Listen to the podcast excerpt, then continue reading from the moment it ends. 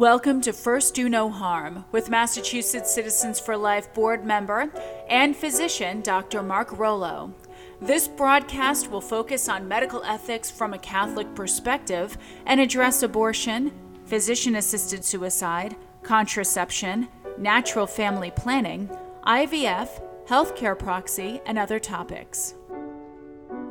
Please be advised that this show may not be appropriate for children under 13. Hello, and welcome back to First Do No Harm, a show about medical ethics from a Catholic perspective.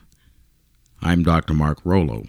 The last three shows focused on my interview with Dr. Jennifer Roback Morse, economics professor, author, and founder of the Ruth Institute, a nonprofit organization created to expose and address the lies and social destruction created by the sexual revolution over the last 50 years. Her website is ruthinstitute.org, and her most recent book is entitled The Sexual State How Elite Ideologies Are Destroying Lives and Why the Church Was Right All Along. The elite ideologies to which Dr. Morse refers in her book are the contraception ideology, the divorce ideology, and the gender ideology. We spent a lot of time discussing these ideologies and how the sexual revolution helped bring them about. Sex without babies ultimately led to babies without sex. And so gender became irrelevant in the world view of the cultural elites. They have declared gender to be fluid and therefore can mean anything you want it to mean. Because gender can mean anything or nothing, confusion reigns. Today we will begin an in depth discussion of gender ideology and how it is destroying lives and how the church's vision of sexuality is the only rational and workable vision to produce human flourishing. Before we continue, let us pray.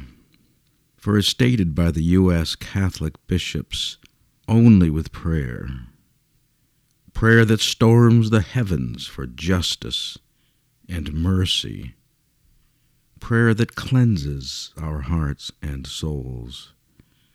Will the culture of death that surrounds us today be replaced with a culture of life?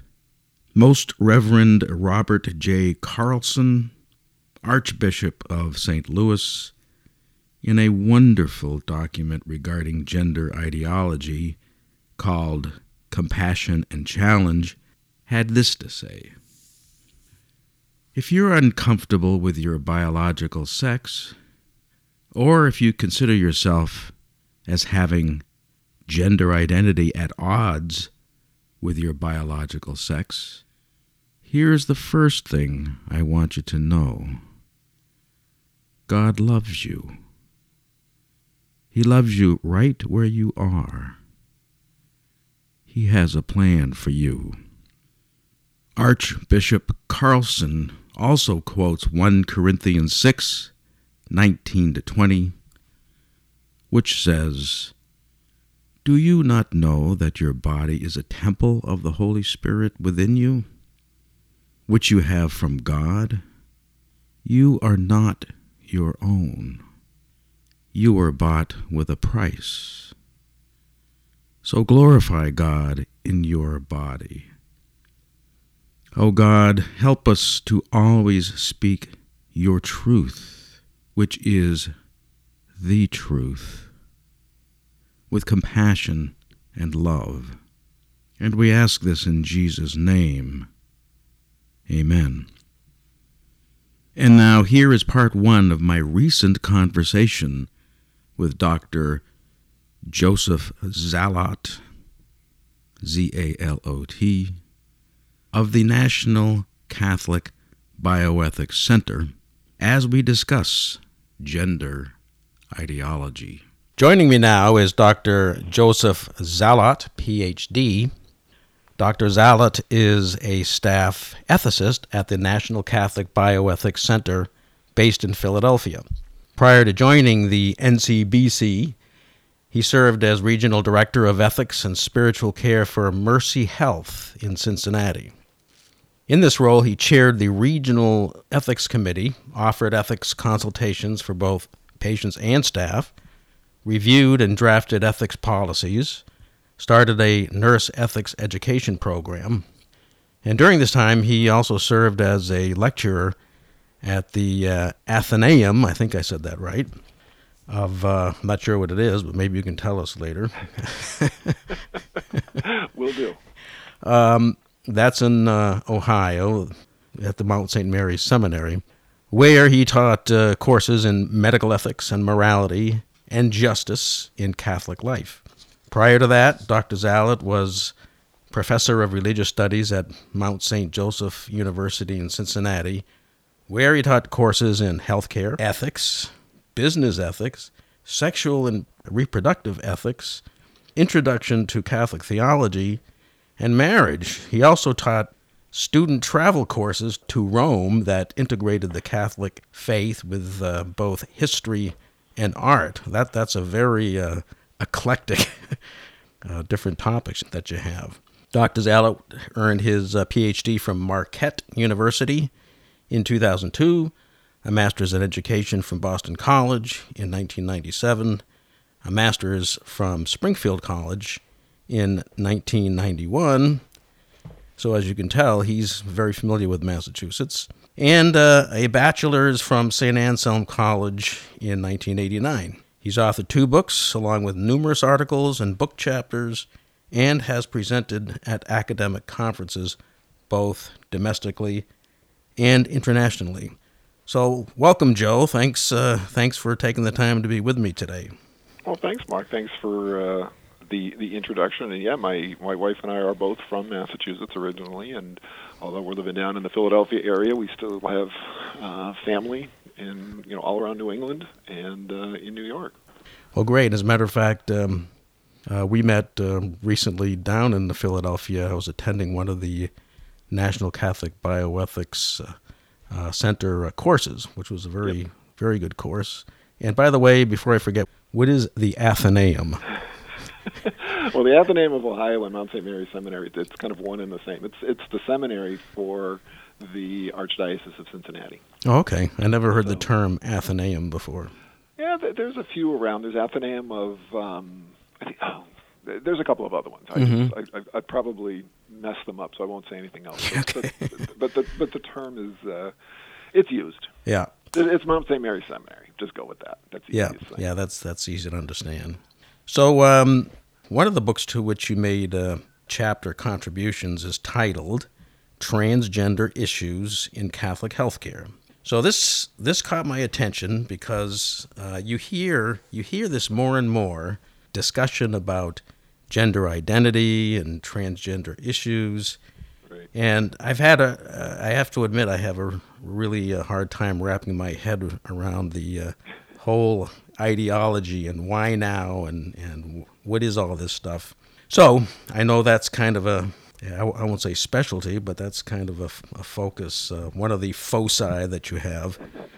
and so, so um, it's great to be able to talk with you. But before we launch into that, can you tell our listeners a little bit about the um, National Catholic Bioethics Center? Yeah, well, the, the National Catholic Bioethics Center, or the NCBC, as we're called, was um, founded back in 1972. So we are into our 50th anniversary year. Oh, yes, that's right. Year. And basically, the, the, the NCBC, in short, it's a it's a Catholic medical ethics think tank. Um, so our, our primary, we have probably three primary things that we do. One is education, uh, one is publication, and one is consultation. Mm-hmm. So we uh, we offer you know educational programs, and you know we travel around the country and speak um, when invited. Um, publications, we have a, a quarterly journal, mm-hmm. a, a, monthly newsletter, and we also are um, starting to publish more and more, which I really like, are kind of guides Yes. as to you know for ethical decision making. So we Yes. have end of life. We've got a palliative care and hospice guide, and others. So Mhm. um, you know they're available on our website.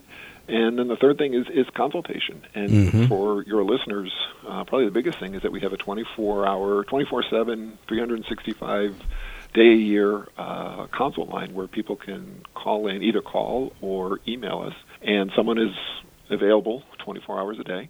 And um, people ask us questions, and believe me, we we get the gambit Yeah. of, from beginning of life to end of life questions. And, Yeah. and actually, to be honest with you, the, the consultation service is, is probably it's probably one of my favorite things that I do. Mm. Because you actually, you know, you're really dealing with people one on one, and hopefully, hopefully, uh, helping them to come to good moral decisions when it comes to decision making, for either for themselves or for their loved. ones. Well, I have to say that I've taken advantage of uh, all your services. I I get your newsletter and the quarterly, and I always read the uh, the nice, you know, brief statements that you sent out on ethical issue or another.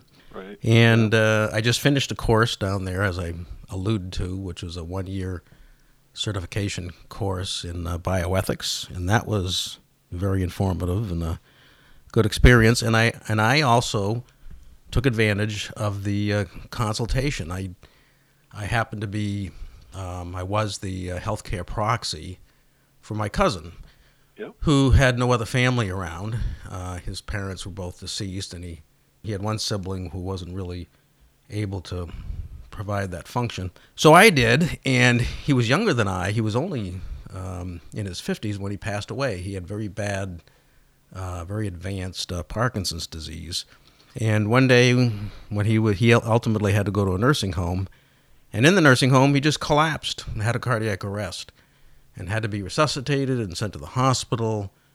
And uh, but he was anoxic uh, for a while, and so he had severe brain damage, and so I was really, you know, and I'm not unfamiliar with, you know, medical Well, or doctor, I mean- yeah, that's right. I, you know, I really, you know, I am a, I am a doctor, and uh, I am familiar with some of these ethical issues about end of life care. But I was also his cousin. I wanted to make sure that I did the right thing. Yep. And uh, so I called and I said, "Well, here's here's a situation. Here's kind of what I think. You know, my main issue was should we remove him from um, life support because after a few days it was clear that that he had um, irreversible brain damage, and so we and that any kind of continued keeping him on a on a, ventilator would be Right. you know extraordinary care. So uh, so we uh, ultimately decided to um, remove him from, from life support, but it was a, a real comfort to me just to have somebody familiar with these issues to um, to go over them. So I would I would encourage everybody to go to ncbcenter.org. So ncbcenter.org and uh, take advantage of this uh, of all the services. So um, Just in light of what you just said, Mark, I, if I could just Yeah, if I could just sure. jump on um, the situation that you just described, that end of life situation. It's it's actually kind of a common um, call or email that we get. Actually, usually a, a withdrawal of care is going to be a phone call because Yeah. you know, there's there's nuances and stuff to do. But what I found and and you know I've been here at the NCBC. It'll be five years in um, July of you know coming up July of 2022, and you know we, we track our consults. I've done probably about 1,800 consults. Wow. That's, which That's is a lot. Yeah. And what I found is that particularly at end of life, and it's really actually quite heartening, is that people call up and, kind of as you said, that they they have a good idea of their moral intuition is correct in Mhm. terms of what to do, but what they need is, or what they want is kind of an impartial person Exactly. to, to talk it out with. And you know, I, and I think it really helps. I mean, it helps me. You know, when you're making a decision to kind of talk things out with someone, particularly someone who's not, you know, not closely related exactly. to the situation. Right. Um, and I, and that's what I found, and it, it's really, as I said, it's that's one of the reasons why the consults are my favorite thing, or one of my favorite things to do, because you know you, you really you do get the sense that you're helping people, uh, even if it's just listening to, what they say. Yeah, it's, it's very, very valuable. It was very uh, reassuring to me. So, um, gender identity. so this, this this movement uh, seems to have come out of the blue just in the last you know decade or so. Right. And I recently uh, interviewed Dr. Jennifer Roback Morris. I'm not sure if you're familiar with her or I'm not. very familiar. I've, I've met her, and uh, she actually, when I was at, in Cincinnati, she actually came to uh, one of my classes one time. She was Oh. a guest. Oh, really? College. Yeah. Yeah, I thought that uh, considering the issues she addressed, that you may have uh, come across her. Oh, yeah. Um, and uh, her most recent book, called The Sexual State, just really kind of grabbed my attention. So the full title of her book uh, is the the Sexual State: How Elite Ideologies Are Destroying Lives and Why the Church Was Right All Along. And uh, I said, "Well, that's that sounds like that sounds like something I want to read." So, and in the book, she she contends that far from coming out of the blue, gender ideology has been deliberately created by elites with the effort to harness the power of the state to promote three false ideologies. And she mentions that these three ideologies are the contraception ideology, the divorce ideology, and then finally gender ideology. And she said that this was, you know, all planned, all part of the sexual revolution of the 1960s. And and uh, uh, as a baby boomer like she is, I, I I said to her, I said, "Gee, I thought that was all spontaneous, you know. I thought it was just part of sex, drugs, and rock and roll." She said, "No, this was planned by the uh, cultural uh, elites." And uh, so I wondered what what you thought. Do you kind of agree with this assessment that it was kind of set up by the cultural elites, or, or how how do you approach this? How, what, you know to what do you uh, attribute the emergence of this gender identity movement? Yeah, I think um, I, think Jennifer um, has a lot of uh, good things to say. I, I would like to say, just as a as a quick disclaimer before we get going, I just I just want to let listeners, your listeners, know, Mark, that I, I'm guessing from where you know the questions that you sent me, where this is going. I'm going to be pretty critical gender ideology and, and today's medically accepted interventions for, for gender dysphoria and stuff. But I want to make very clear that anything that I say that's critical is not aimed at people who are suffering from Yes. um, you know, gender identity, what used to be termed gender identity disorder, and Right. it's been morphed into gender dysphoria, and I guess we'll probably talk about that. But my critique is really for those who advocate for this and those who, you know, provide so-called transitioning interventions. So I, I just want to say that up front. because Yeah, I'm glad you did. To get the to, to get the wrong impression about this. Um, going back to your question about you know Jennifer's book, I, I would agree with her Mhm. that gender ideology didn't come out of the blue, so to speak. Although I, I don't know, and I, I I don't know enough of the history. I'm not. Sh- I don't know if it was the creation of the state as much as maybe the state has been co-opted by what we might call the sexual left. And you know, we we could argue that point, or, you, or Jennifer and I could discuss that point. But you know, I, I you know where it came from. Was it planned? I don't know. Uh, Yeah. It may it may have been. Uh, I, I'm not. I don't know that for sure. Mhm. Um, if I could give a, a plug for our for our own podcast, we have a, a bioethics on air podcast, and we did we did a pod a series of podcasts actually with Mary Rice Hasson. It's if you go to our website, it's episode sixty three to Mm. sixty six. Mhm. And Mary Mary Rice Hasson with the Ethics Public Policy Center, she did a wonderful kind of history of where did this whole gender ideology movement come from, mhm. starting with John Money back in the 1950s, um, and all of that. And all of these things are, are intertwined. You know, certainly the uh, you know as as you mentioned in here, the various ideologies, the the contraception ideology, the divorce ideology. One you didn't mention, I don't know if Jennifer talked about it, or I'm sure she probably did, would be the um, the homosexual uh, ideology. As well, Okay, too, yeah. and how that plays in, and that goes into gender ideology. Yeah, well, yeah, too. yeah. Um, so that's another thing. But um, but I, I, you know, in response to the question, how do I explain the emergence of the gender identity Mhm. movement? I, I think that gender ideology and, and the gender identity movement, as you say, were really kind of the next logical step, so to speak, in the progression of the sexual left. You know, the contraception in the 60s and 70s, that dismissed the idea, quote unquote, dismissed the idea that sex is procreative. And then marriage right after that, it's like, well, we don't need marriage anymore. Yeah. And then, you know, I remember growing up, uh, really kind of coming of age, so to speak, in the 80s and 90s, and and you can see the trajectory of, you know, the the, the cause of the sexual left there became, you know, acceptance of homosexual acts and Mhm. redefinition of marriage to include people of the same sex. And then once that the movement got its victory in 2015 with the Obergefell decision at the U.S. Supreme Court that said same-sex, there's no such thing as same-sex marriage. You know, Right. That they defined it in federal. They, they said you have a constitutional right. Well, what's the next step? Well, it's gender ideology. Uh, and so th- that's kind of how I see it. Now, was it planned? Maybe, Yeah. maybe it was. Yeah. Uh, but but but I kind of see that as that as that uh, you know that next step. And you, you also mentioned um, there was something that that caught my eye. Um, you know, using the using the state and the power of the state. I think it's really important for people to to realize that the gender ideology. Um, and the whole gender identity movement, as you said, really rely on power. They rely Yeah. on the coercive role of the state.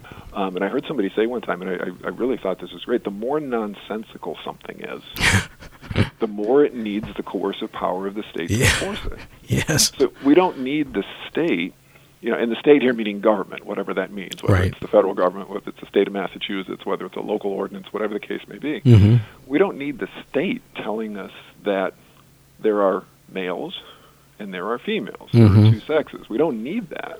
Right. But what do we need the coercive power of the state to do? Well, to enf- to enforce, to impose and enforce gender ideology. Yeah, I know. I um, uh, my my first uh, awareness of this, uh, the whole gender identity movement. I was sitting in my office one day, and my my colleague uh, came marching down the hall, as she as she often did, and actually she she herself is a uh, Polish, and so Hey, I'm Polish. There you go. yeah, like there you already. go.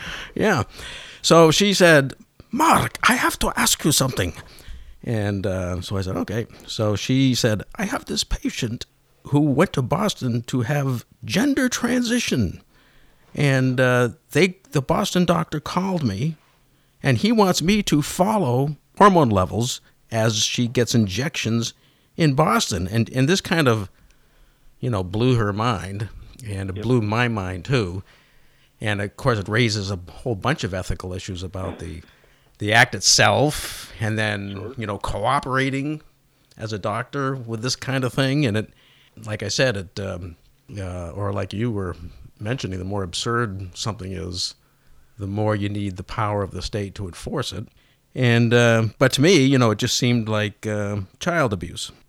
So that was my first awareness. Did you was there a moment in time uh, where you first became aware of this yourself? Well, I, I guess uh, first off, I would say I, I would just to, to coin a term, affirm um, what you say that you know the so-called transitioning in minors is child abuse. Yeah. it is. Mhm. It, it absolutely is, and in fact, we're rec- what's the date today? Today's I think the fourth of March as we're Mhm. recording this. Um, just a couple of weeks ago, I think it was the 18th of February, the state of Texas, um, Governor Greg Abbott and his Attorney General Ken Paxton essentially declared that "quote unquote" transitioning of minors constitutes child abuse under Texas law. All right, I did see that.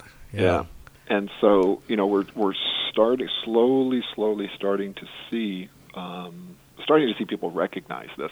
Uh, when did my first awareness of gender ideology? I, I guess I guess would have to go back a number of years. I don't know exactly when it was, but I remember you know, I first started hearing about so-called sex change operations that were Right. happening um, in the 1970s, but they stopped relatively quickly because you know when they when the and I believe it was um, mostly down at uh, Johns Hopkins uh, in Baltimore, and, and a psychiatrist Paul McHugh um, would, were, was following up with people and, and found that you know going through this so-called transitioning didn't really do anything. It, Mhm. didn't, it didn't it didn't address any of the underlying problems. So I knew that, um, but in terms of just this explosion of gender ideology, Right. uh, it really hit me. I, I remember um, I have a vivid memory of sitting in a car listening to the radio. I was at a, a traffic intersection in Easthampton, Massachusetts. Oh, really? So, I used yep. to live there. Yeah, right, right in the center of town, right where Route 10 and Route 141 meet. oh, yeah. Um, and I was lis- I was listening to something on the radio, and this was in the weeks just following the Obergefell decision, hmm and it, it it became very clear that you know the, the news reporters and is this I think this was the national news report. It became very clear that this was the next cause. This is the next place we're going. All right? Mhm. so marriage has been redefined. What's now? Okay, now we're going this whole transgender thing, and that's when it really hit me. So, Mhm. you know, if you want to say, you know, when did the the hammer hit me upside the head? Probably, well, Obergefell was the end of June of of 2015, so probably sometime in July. Of Yeah, could you could you explain that the uh, Obergefell uh, uh, decision? Yeah, Obergefell, that's the decision where the U.S. Supreme Court determined that uh, essentially laws that defined marriage as being between one man and one woman Mhm. were unconstitutional. It came out of, in fact, it came out of um, the case Obergefell uh, from Cincinnati, where I was living at the time. Oh. There were two men. They wanted to, quote unquote, marry, Mhm. and they weren't allowed to under the, the laws of the uh, the state of Ohio, and they sued. And, and the interesting thing is, in states had constitutional um, amendments saying marriage was one man, one woman. Mm-hmm. Um, every place it ever went for a vote, even in California, Mm. uh, this went up for a vote to change the state constitution, and in every state it was turned down. Yeah. And the Supreme Court, very similar to Roe v. Wade, Supreme Court just just Just threw it out. Yeah. Yeah, just well, they just imposed their understanding of you know abortion on the country in Roe. They did the exact same thing essentially with the Obergefell decision. Yeah. this isn't the will of the people. Nobody ever voted this in. No. Yeah. Well, uh, Uh, Doctor. Um, imposed it.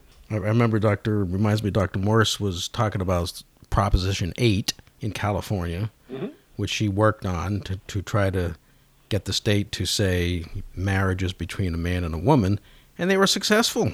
Exactly. And then just a few years later, the court said, "Nah, that's that's uh, we can't have that." Um, Yep. You know, same, and then that's how same-sex marriage got uh, ushered in. Just like you said, uh, uh, the same thing occurred with uh, Roe v. Wade, which Right.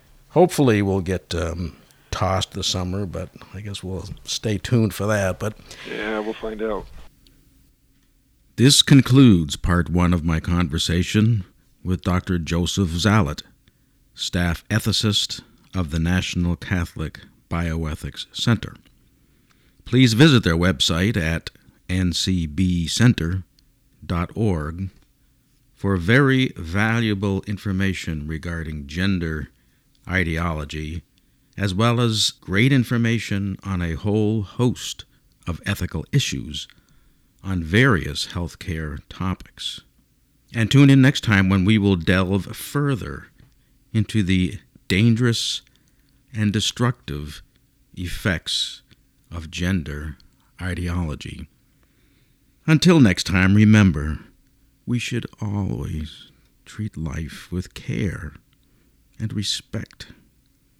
And at the very least, we should first do no harm. First, Do No Harm with Dr. Mark Rollo is produced at WQPH 89.3 FM Shirley, Fitchburg. We are very happy to share it with other networks.